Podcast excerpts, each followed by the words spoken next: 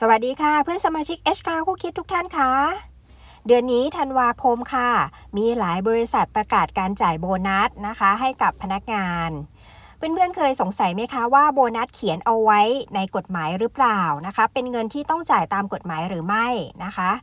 ถ้าเราไปดูในกฎหมายต่างๆ แม้ว่าพรบคุ้มครองแรงงานก็ไม่ได้เขียนเอาไว้นะคะ ว่าบริษัทมีหน้าที่ที่จะต้องจ่ายเงินโบนัสให้กับพนักงานนะคะ แต่เพียงแต่ว่าด้วยธรรมเนียมปฏิบัติ ด้วยลักษณะการประกอบธุรกิจหลาย ๆ ธุรกิจนะคะ ก็จะมีการแบ่งผลประกอบการนะคะ เวลามีกำไรก็จะมีการแบ่งโบนัสให้พนักงานบ้างนะคะ เพื่อที่จะได้เป็นแรงจูงใจนะคะ หรือแม้กระทั่งบางทีเขาก็แข่งขันกันในเรื่องของการจ่ายโบนัสก็มีนะคะ ก็จะได้เป็นการดึงพนักงานไว้เพื่อให้อยู่ต่อไปช่วยงานบริษัทกันต่อไป นี่คือวัตถุประสงค์ของการจ่ายโบนัสจริง ๆ ที่มีมาแต่เดิมนะคะ แต่ว่าช่วงหลังๆ เราก็จะเห็นว่าโบนัสเนี่ยเวลาช่วงที่มีการจ่ายโบนัส หรือจะไปพิจารณาการประกาศอะไรพวกนี้จะมีปัญหาเกิดขึ้นเสมอนะคะว่า ตกลงกันไม่ได้นะคะ ว่านายจ้างประกาศตัวเลขหนึ่งลูกจ้างก็ขออีกตัวเลขหนึ่งนะคะ อันนี้จริง ๆ แล้วในกฎหมายก็ไม่ได้กำหนดเอาไว้นะคะ ว่าเป็นหน้าที่นายจ้าง แล้วก็ไม่ได้กำหนดเอาไว้ว่าลูกจ้างต้องมีหน้าที่จะจะได้จากโบนัสตัวนี้นะคะ ยกเว้นในเรื่องของพรบแรงงานสัมพันธ์นะคะ ถ้าเกิดมีการยื่นข้อเรียกร้องอันนั้นอีกกรณีหนึ่งนะ แต่โดยทั่วๆไปอะค่ะ ก็จะไม่ได้จะไม่ได้กำหนดเอาไว้ ก็เป็นความพอใจในการเสนอ ที่บริษัทให้กับพนักงาน แล้วพนักงานก็รับไปนะคะ หรือว่าพนักงานก็ร้องขออันนี้ค่ะ ก็จะเป็นสองฝ่ายที่ต้องคุยกัน แต่ว่าวันนี้จะประกาศเท่าไหร่หรืออะไรยังไงเนี่ยอันนี้ก็เป็นเรื่องกิจการภายใน แต่มายุรีอยากจะยกเคสตัวหนึ่งให้ให้ฟังนะคะว่าโบนัสเนี่ยจริง ๆ มันเป็นเงินที่ดีนะคะมันเป็นเงินจูงใจมันเป็นเงินที่เอ็กซ์ตร้าขึ้นมาจากเงินเดือน 12 เดือนของเราอะไรอย่างเงี้ยค่ะ แต่หลายครั้งที่มีการพูดถึงเรื่องโบนัส หรือมีการช่วงเวลาในการจ่ายโบนัสจะนำมาซึ่งเรื่องของการเอ่อไม่พอใจกันระหว่างนายจ้างลูกจ้างอย่างนี้ดีกว่าค่ะมีปัญหาระหว่างกันในเรื่องของการช่วงเวลาที่เจรจาหรือการขอการจ่ายโบนัสกันอย่างเงี้ยบ่อยมากนะคะ แล้วมันนำมาซึ่งประเด็นของข้อกฎหมายก็คือมีการเลิกจ้าง มันอาจจะเลิกจ้างด้วยหลาย ๆ ปัจจัย ไม่ใช่ว่าเลิกจ้างเพราะว่าลูกจ้างขอโบนัสนายจ้างก็เลยไม่ให้นะคะ บางทีนายจ้างให้แล้วลูกจ้างไม่พอใจ มีการไม่ทำงาน ในเวลางานที่นายจ้างให้ทำก็ไม่ทำอะไรเดินเตะๆอะไรอย่างเงี้ยก็ถือว่าเป็นการละงานละทิ้งหน้าที่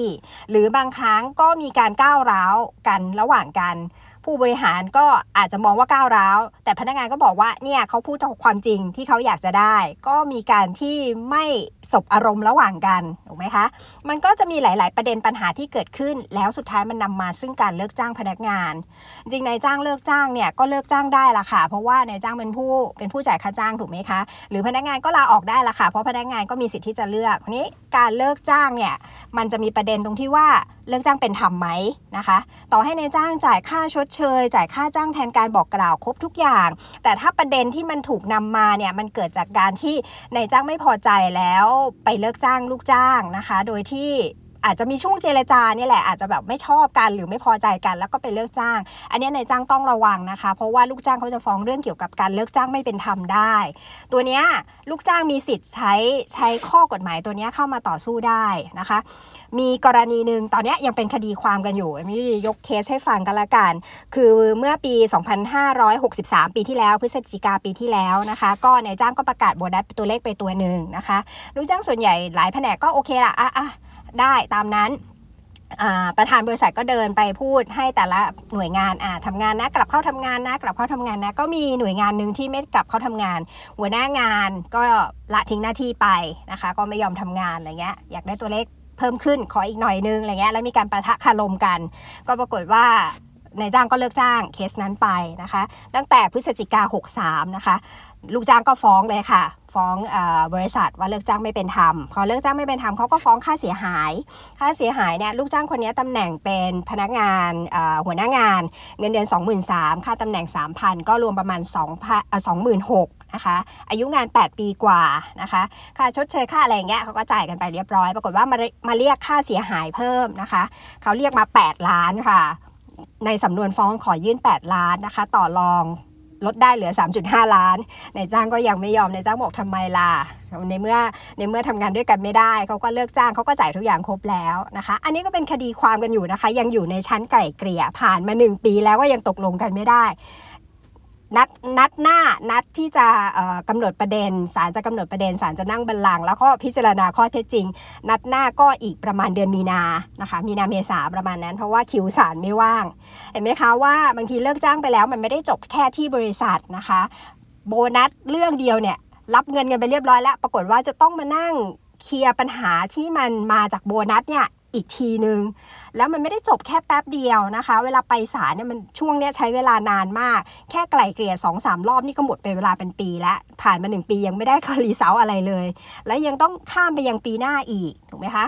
ทั้งผู้บริหารทั้งพนักงานที่ถูกเลิกจ้างไปต่างคนต่างก็ต้องมาศาลต่างคนต่างก็ต้องมาให้ข้อเท็จจริงกัน มันเสียเวลาทั้งสองฝ่ายถูกไหมคะและ เหตุตั้งต้นมาจากเรื่องแค่โบนัสอย่างเดียว ไม่ใช่ไม่จ่าย จ่ายแต่ไม่พอใจระหว่างกัน แล้วมันมีปฏิกิริยาอย่างอื่นเกิดขึ้นหลังจากที่ตกลงกันไม่ได้หรือไม่พอใจกันถูกไหมคะเนี่ยโบนัสเป็นเหตุจริง ๆ ถูกไหมคะ เพราะนั้นในหลาย ๆ บริษัทอะค่ะเขาก็จะมีการตั้งโต๊ะในการเจรจา ถ้ามีสาภาพแรงงานเขาก็จะมาด้วยข้อเอ่อข้อเอ่อข้อเรียกร้องผ่านเอ่อผ่าน